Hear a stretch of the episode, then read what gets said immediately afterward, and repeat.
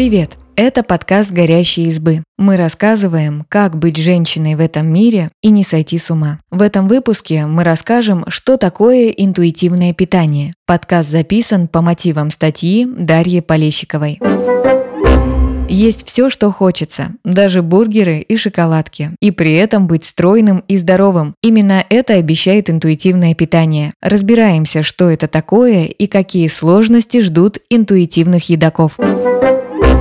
Как появилась идея интуитивного питания? Интуитивное питание предполагает полный отказ от диет. Человек доверяет своему организму, ест все, что хочется, но не переедает. В книге «Интуитивное питание» Светлана Бронникова пишет, «Здоровым типом питания мы называем способность прислушиваться к внутренним сигналам голода и насыщения и выбирать пищу согласно внутренней потребности, а не по соображениям калорийности, пользы вреда, принадлежности к группе белков или углеводов. Впервые идея отказа от диет появилась в 1970-е годы в США. Диетолог Тейма Вейлер организовала недиетическое общество для женщин, которые привыкли бороться со своим весом и своим телом. Этот центр существует до сих пор и обещает помирить женщин со своим телом, избавить от разрушающих правил и помочь достигнуть здорового веса. В 1988 вышла книга преодолеть переедание, в которой психотерапевты Джейн Хиршман и Кэрол Мюнтер рассказывали о вреде диет и разделения еды на хорошую и плохую. По их мнению, любые ограничения рано или поздно приводят к срывам, перееданию и чувству вины. В результате любители диет набирают еще больший вес и теряют уверенность в себе и собственных силах. Следующим манифестом интуитивного питания стала книга психотерапевтки принцессы Дианы и соучредительницы компании компании DAF Сьюзи Орбах. Жир – это феминистская тема. Сьюзи Орбах рассуждает о стандартах красоты, навязанных обществом. Им сложно соответствовать, а лишний жир и еда становятся источниками тревоги. Авторка рассказывает, как шаг за шагом научиться принимать себя и помириться с едой. Окончательно принципы интуитивного питания в 1995 году сформулировали диетолог Ивлин Трибл и нутрициолог Элиза Рэш в книге «Интуитивное питание». По мнению авторок, интуитивное питание выходит за пределы диетологии и предполагает работу с эмоциями, осознанностью и восприятием собственного тела. Основной русскоязычный источник на эту тему – книга клинического психолога и психотерапевта Светланы Бронниковой «Интуитивное питание. Как перестать беспокоиться о еде и похудеть». Она основывается на выводах иностранных коллег и на ее собственном профессиональном опыте. В книге есть теоретическая часть и практическая практические советы, как научиться питаться интуитивно.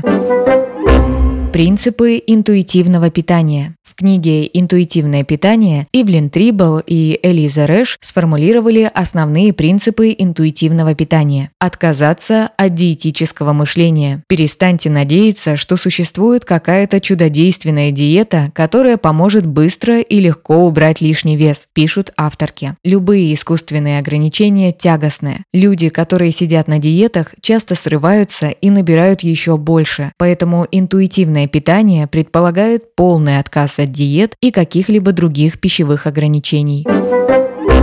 Уважать чувство голода. Голод – это естественный природный механизм, с помощью которого организм контролирует количество съеденной пищи. Многие диеты предлагают его игнорировать и не есть до сытости, или придерживаться строгого расписания и устраивать приемы пищи по часам, даже если не хочется. В результате люди испытывают постоянную тревогу, слишком много думают о еде, теряют связь со своим телом и часто переедают. Интуитивное питание подразумевает внимательное отношение к сигналам организма. Если вы голодны, нужно поесть, даже если время обеда еще не наступило помириться с едой. Многие приверженцы диет относятся к еде как к врагу. Они уверены, что им точно нельзя фастфуд, шоколад или торт с кремом. Перед началом очередной диеты они даже устраивают прощальное пиршество, на котором разрешают себе наесться запрещенных продуктов. Они создают искусственный дефицит и в итоге хочется съесть как можно больше вредного. Ивлин Трибл и Элиза Рэш заметили парадокс. Если разрешить себе есть все, неконтролируемая тяга к определенным продуктам снижается. Люди, не воюющие с едой, реже переедают. Не делить еду на хорошую и плохую. Правила диет часто противоречат друг другу. Многие живут сложными убеждениями, но даже не ставят их под сомнение. От хлеба толстеют, есть жирное вредно, ужинать после шести нельзя. В книге «Интуитивное питание» описана любопытная история. Героиня считала правильным перекусом только фрукты и овощи. В результате к ужину она была очень голодной и сметала все, что находила в холодильнике. Проблему решил бы более плотный перекус, но но ее убеждения говорили о том, что это неправильно. Так деление еды на хорошую и плохую мешает прислушиваться к сигналам организма. Есть с удовольствием. Еда должна быть вкусной и желанной. Удовольствие приносит насыщение наряду с объемом пищи и ее калорийностью. Проще говоря, вы скорее наедитесь небольшим куском стейка, который действительно хотите, чем огромной миской полезного овощного салата, который жуете через силу. Поэтому важно, чтобы во время трапезы все приносило удовольствие. Красивая сервировка, запах, текстура блюда и вкус.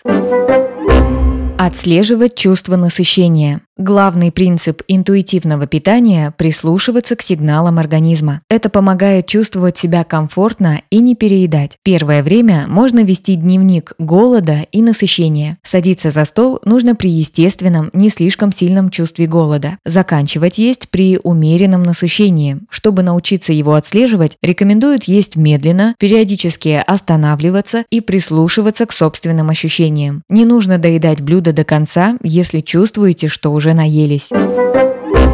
Научиться справляться с эмоциями без помощи еды. Иногда люди едят не потому, что голодны, а от скуки или стресса. Заедают грусть, злость, тревогу. Еда становится утешением или наградой. Такое поведение никак не связано с настоящим голодом. Чтобы победить заедание эмоций, можно заменить булочку другими способами заботы о себе. Здоровым сном, встречами с друзьями, теплой ванной. Если не получается, стоит подумать о том, чтобы обратиться за помощью специалистов.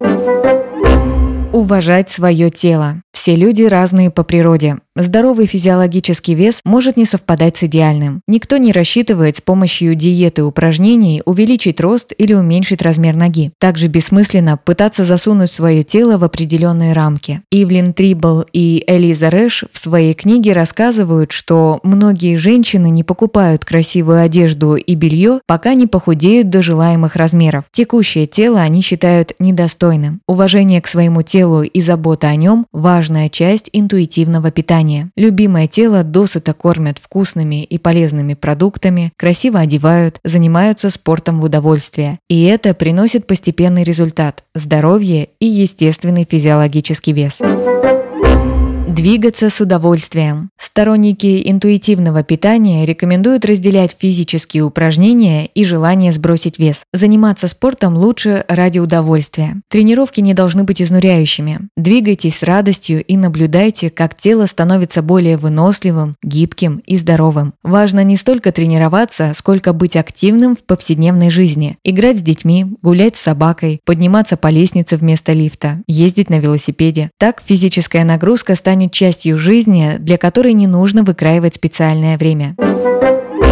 Питаться здоровой пищей, но без фанатизма. Интуитивное питание не должно быть безупречно правильным. Нужно стараться есть преимущественно полезную еду из любви к своему организму и заботы о нем. Но если иногда выбирать на обед фастфуд, ничего страшного не случится.